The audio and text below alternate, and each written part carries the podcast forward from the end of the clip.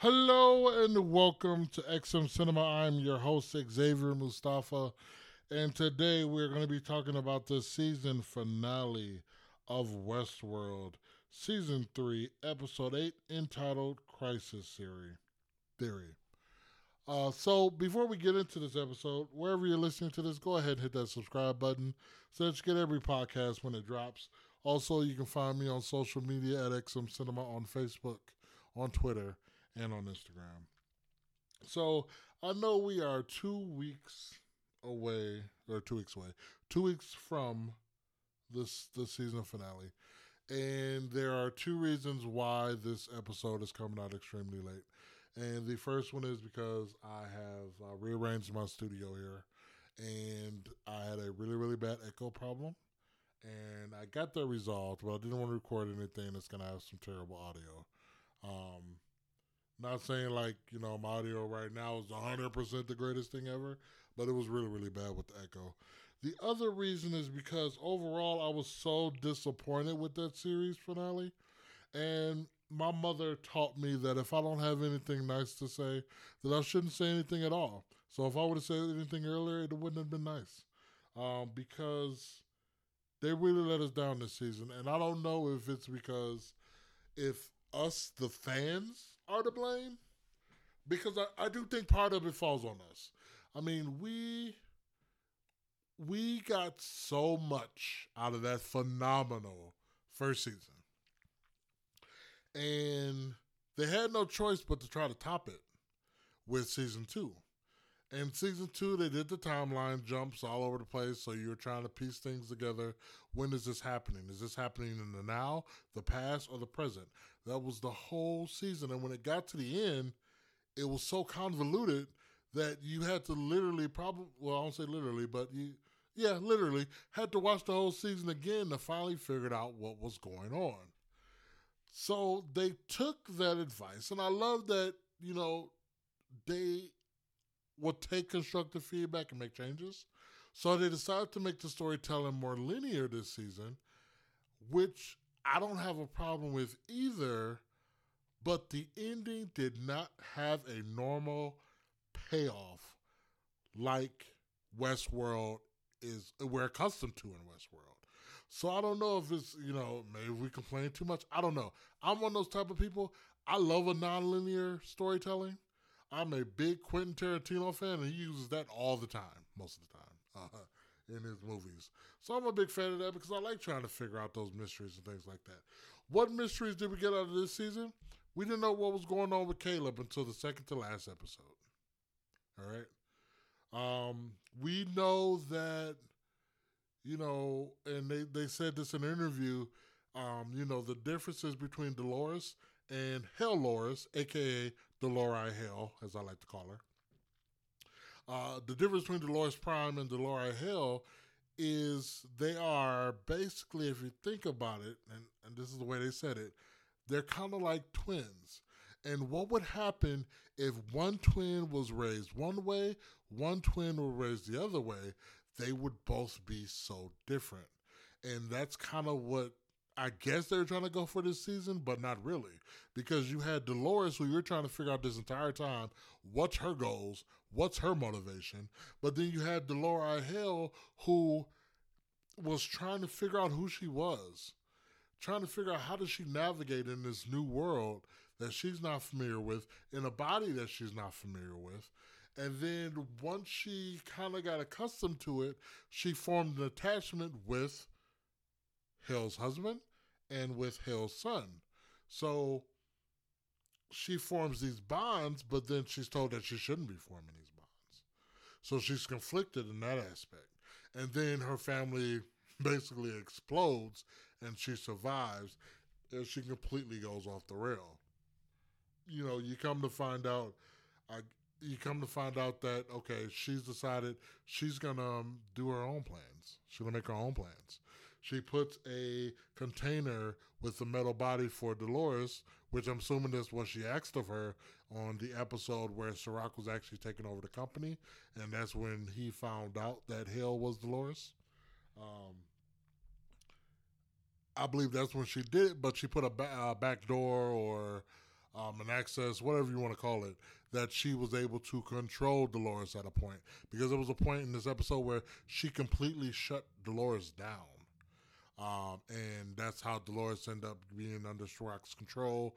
And Serac had her connected to Rehoboam that was deleting her memories one at a time, trying to find the information for the Sublime, which we find out that the Sublime is actually inside of Bernard, which is another pain point for me in this episode or in this season because Wright is a great actor. He proves it time and time again. The episode with him and Arnold's wife grew one of the greatest moments of I mean, acting clinic. Best, best, best out of him this entire season. It took us eight episodes to get there. Eight. That is ridiculous. You have Maeve. Maeve, who is a hero that you want to root for, that we've spent so much time getting to know her these first two seasons. And every time you've seen her, she was getting beat up by Dolores or she was getting manipulated. And she never she never got to be the strong woman that we learned that she is from seasons one and two.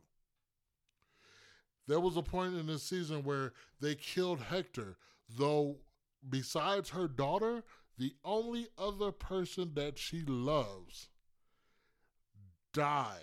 And we cared nothing about it because we did not get emotionally connected to Maeve this entire season.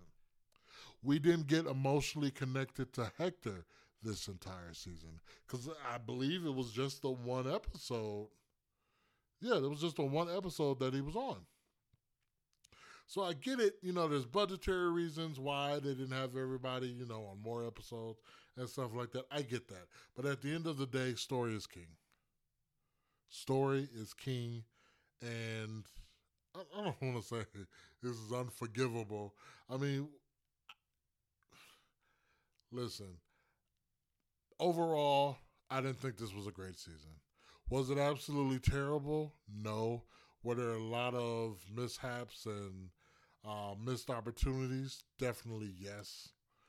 But one thing I will say about Westworld is they have nailed the leave the people wanting more aspect. Kudos. Because those after credit scenes were were were, were right on point. And I don't even I can't even remember if one was an after credit scene, but I know yeah it was after credit scene. We have Bernard waking up and he's completely dusty.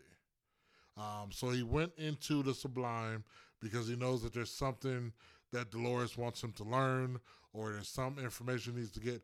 So he goes there, and then when we see him again, he is completely dusty, like he sat there for years. Now, my problem with that is, do they this particular hotel not have room service? That nobody checked this room for this long period of time. Where's Stubbs? Stubbs was sitting in the tub when he went into the Sublime. Where's Stubbs? How much time has passed? We don't know, but great way to kind of steer us to the next season.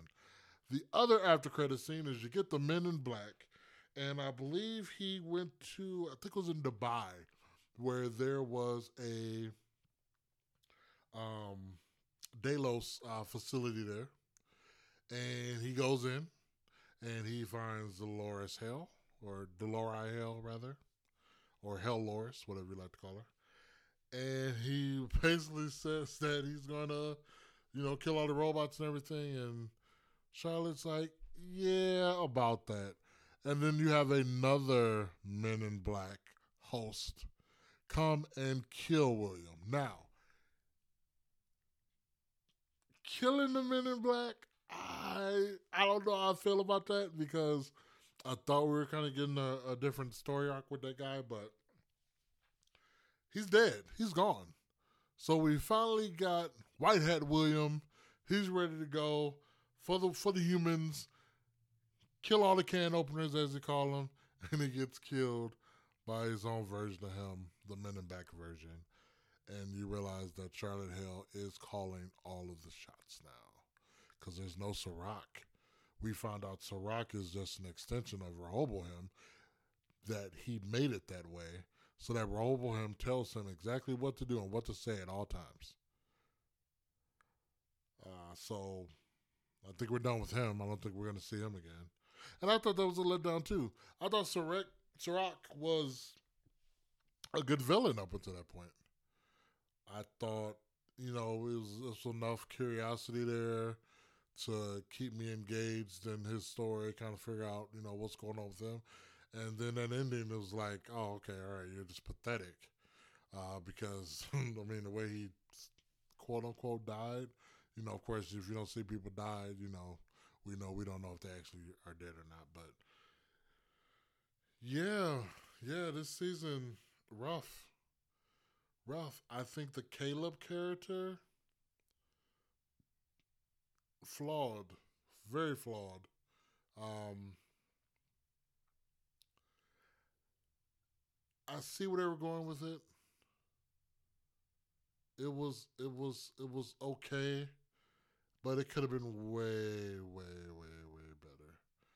Uh, I I think it was one of those situations where I guess he was supposed to be a badass, but a lot of times it seems like he was just spinning his wheels.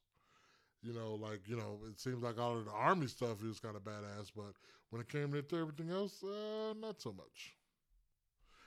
The goodbye to Dolores Prime after following her for two seasons, I think even though her death and the way she died um, wasn't really that impactful, but I think overall, I still, you know, I still felt it in my feels that we are we we've said goodbye to an era, an era. We we say goodbye to to.